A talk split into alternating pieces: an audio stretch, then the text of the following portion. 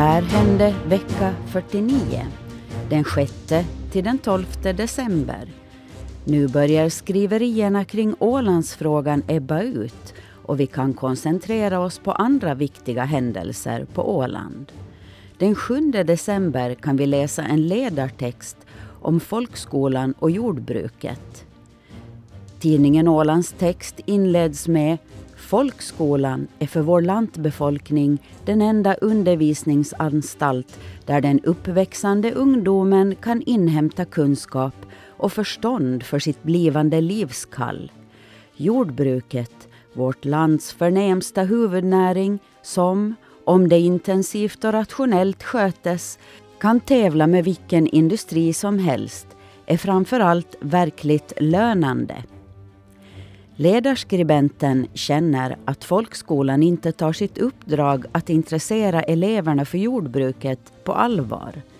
Han menar att när småbrukaren skickar barnen till skolan så hoppas denne att barnen även ska förberedas för den uppgift de ska ta över. De skola lära sig att inte få avsmak för arbetet vid jorden, skriver tidningen. Skribenten menar att det är bra att lära sig floder och berg i andra länder men att även en kunskap om de växter och djur som gett barnen näring är viktiga. Då barnen icke från sin tidigaste barndom blir väckta till intresse för vad jorden ger och kräver söker redan ungdomen tidigt sin utkomst vid fabriks och industrisamhällena där den snart blir smittad av anarkistiska läror och deras barn, den blivande generationen, förbleknar och sjuknar i grändernas osunda luft. Skribenten föreslår att folkskolan på landsbygden skulle införa skolträdgårdar, skoljordbruk och skolverkstäder där barnen skulle lära sig den verklighet de förhoppningsvis ska leva i. Skribenten räknar sedan upp viktiga saker som barnen behöver lära sig. Allt från husdjursskötsel, bokföring och dikning. Han skriver Framförallt skola barnen i skolan få lära sig att ordet bonde är ett hedersnamn som i vårt land betyder fri och självständig. Hans yrke är det hälsosammaste och sundaste under solen. Hans yrke är icke något underordnat, ty alla äro på sätt och vis beroende av honom. Genom att redan från barn få höra att bondeyrket är det bästa skulle den negativa klangen kring landsbygden försvinna. Han skriver och våra söner och döttrar stannar kvar vid jorden till lycka och välgång såväl för folkhälsan som för fosterlandet i dess helhet. I samma tidning rapporterar man om riksdagens andra behandling av Ålandslagarna. Man rapporterade om en sammandrabbning mellan kommunister och socialdemokrater. Så här skriver tidningen.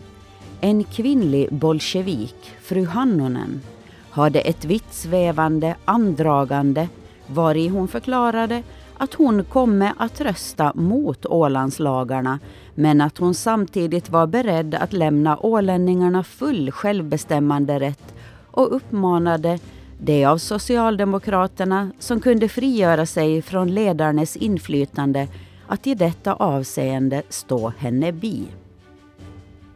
Socialdemokraternas ledare herr Tanner svarade att Socialdemokraterna bestämmer sin ståndpunkt först vid tredje behandlingen.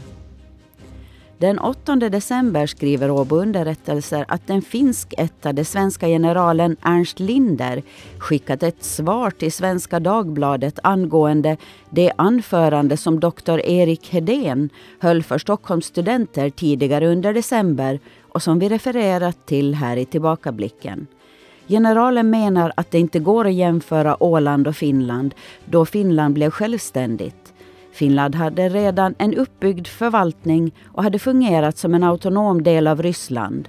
Om Sverige hade velat ha Åland eller skydda Åland kunde Sverige ha hjälpt Finland mot Ryssland under kriget, skriver generalen. Han avslutar med att ett fortsatt underblåsande av den irriterade stämning som Ålandsfrågans lösning väckt i Sverige endast skadar landet. Han sa en strävan från båda sidorna av Bottenhavet efter samförstånd och samarbete borde istället vara lösen. Den 10 december skriver Åbo underrättelser att Ålandsfrågan äntligen är löst. Om inga absolut oförutsägbara komplikationer tillstöter innebär den finländska riksdagens beslut att Ålandsfrågan kan avföras från dagordningen, skriver man. Och fortsätter. Därmed har Finlands näst frigörelsen från Ryssland betydelsefullaste utrikespolitiska problem erhållit sin lösning. Ålandsfrågan har lett till spända relationer med Sverige men också bidragit till att lyfta fram frågan om de svenskspråkiga ställning i Finland och gjort dessa kända av kulturvärlden. Även den nya staten Finland har blivit internationellt känd genom att Nationernas förbund behandlat frågan, menar tidningen. Och skriver det är ännu för tidigt att uttala sig om huruvida denna fråga gjort oss mera skada än gagn. För vår del är vi dock benägna att tro det senaste. Skribenten menar att även ålänningarna ska vara nöjda med den rundhänta ersättning de fått för den förvägrade självbestämmande rätten. Skribenten skriver Frågan är nu om ålänningarna skola kunna gå i land med de stora uppgifter självstyrelselagen och garantierna förelägga folket. Skribenten hoppas också att man inte glömmer stamfränderna öster om skiftet. Han skriver vi motser att man på Åland ska visa sig vara i besittning av så mycket politiskt omdöme att man inser att frågan nu är definitivt avgjord, åtminstone för en överskådlig framtid och att ett fortsatt underblåsande av bitterheten mot finlandssvenskarna endast kan komma att skada ålänningarna själva genom att detta skulle befrämja just det som i alla tider varit Ålands olycksöde, dess isolering. Skribenten hoppas att förnuftet istället för känslorna ska styra. I samma tidning slår man upp stort en rapport från tidningens huvudstadsredaktör som refererar till riksdagens godkännande av Ålandslagarna. Man konstaterar att endast ett tjugotal ledamöter röstade emot. Och skriver det kan om hela denna debatt sägas att den gick uti den inre byktvättens tecken. Visserligen avgåvos några klara och bestämda uttalanden ett av svenska gruppens ledare, herr Estlander, och ett av socialdemokratiska gruppens ledare. Men därefter begagnade sig ett flertal talare av ordet för att söka få inre uppgörelser till stånd eller komma åt politiska motståndare. Den 10 december skriver tidningen Åland att krigsminister Jalander i Helsingfors-tidningen Huvudstadsbladet beskyllt tidningen Åland för att ha gjort sig skyldig till en grov och osann beskyllning. Tidningen hade skrivit om krigsministerns dröjsmål med att dra tillbaka den finländska militären från Åland efter att man beslutat att Åland ska vara demilitariserat.